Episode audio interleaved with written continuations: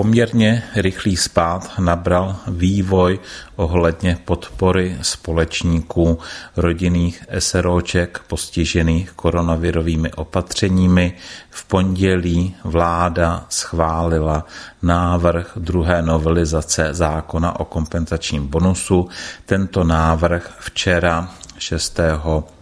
května schválila poslanecká sněmovna, to znamená příští týden v polovině května bude tento návrh projednávat Senát a pokud by Senát tento návrh podpořil, tak již od poloviny května by mohla být zahájena výplata kompenzačního bonusu i společníkům SRO. V tomto mimořádném díle podcastu o daní si krátce řekneme, jaké podmínky podle poslanecké předlohy bude nutné splnit. Pochopitelně při projednávání v Senátu mohou vzniknout nějaké pozměňovací návrhy, které by potom poslanecká sněmovna možná mohla přijmout, čili ta záležitost ještě není úplně definitivní. Nicméně lze předpokládat, že pokud by náhodou nějaké pozměňovací návrhy přijaty byly, tak by spíš rozšířili ten okruh nároku, čili ten, kdo podle dosud poslanci schválené předlohy mají nárok, tak nepochybně ho potom, až zákon bude dokončen, mít budou. Může se stát, že tam přibydou ještě nějací další společníci. Jak bude fungovat kompenzační bonus pro společníky?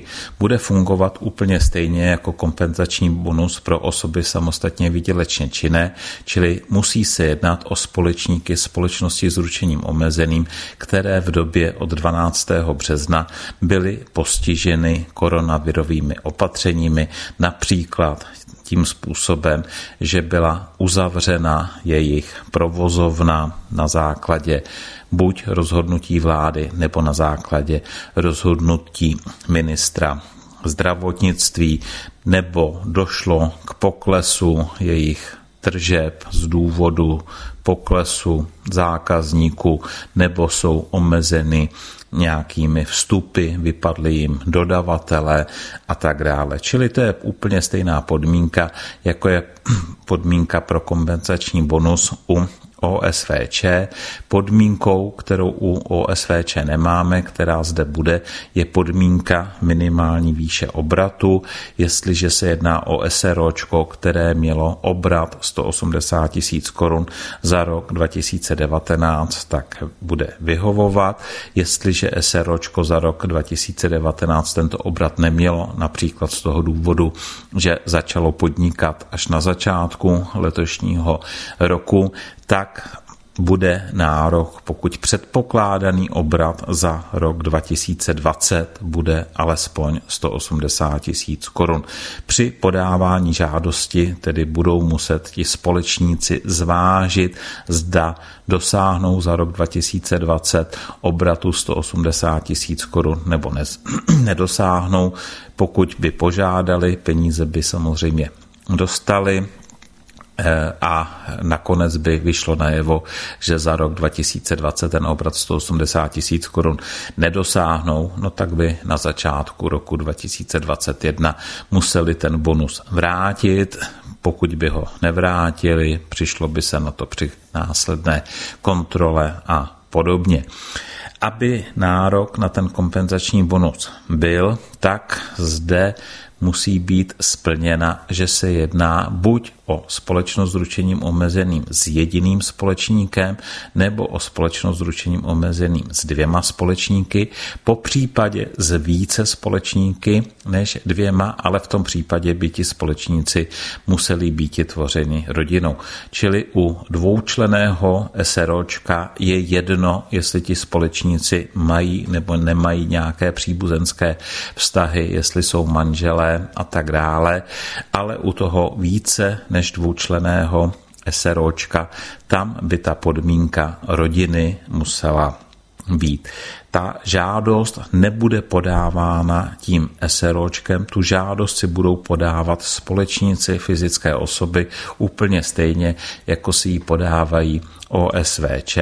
V případě dvoučleného SROčka oba dva společníci si podají, pokud by ty společníci byli společníky ve více SROčkách, tak si podávají vždycky jenom jednou, jedna osoba, jenom jednou.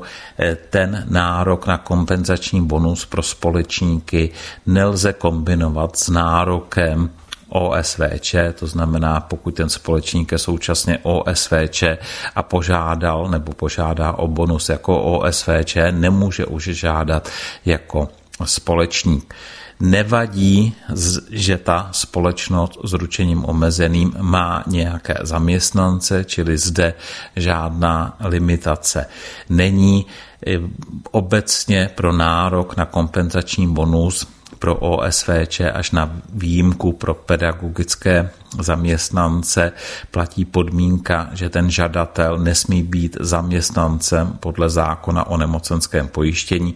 Tato podmínka v případě společníků neplatí, to znamená i společník, který pobírá odměnu, i společník, který pobírá mzdu od svého SROčka, tak může žádat o kompenzační bonus, byť ta odměna, byť tam zda, zakládá účast na nemocenském pojištění.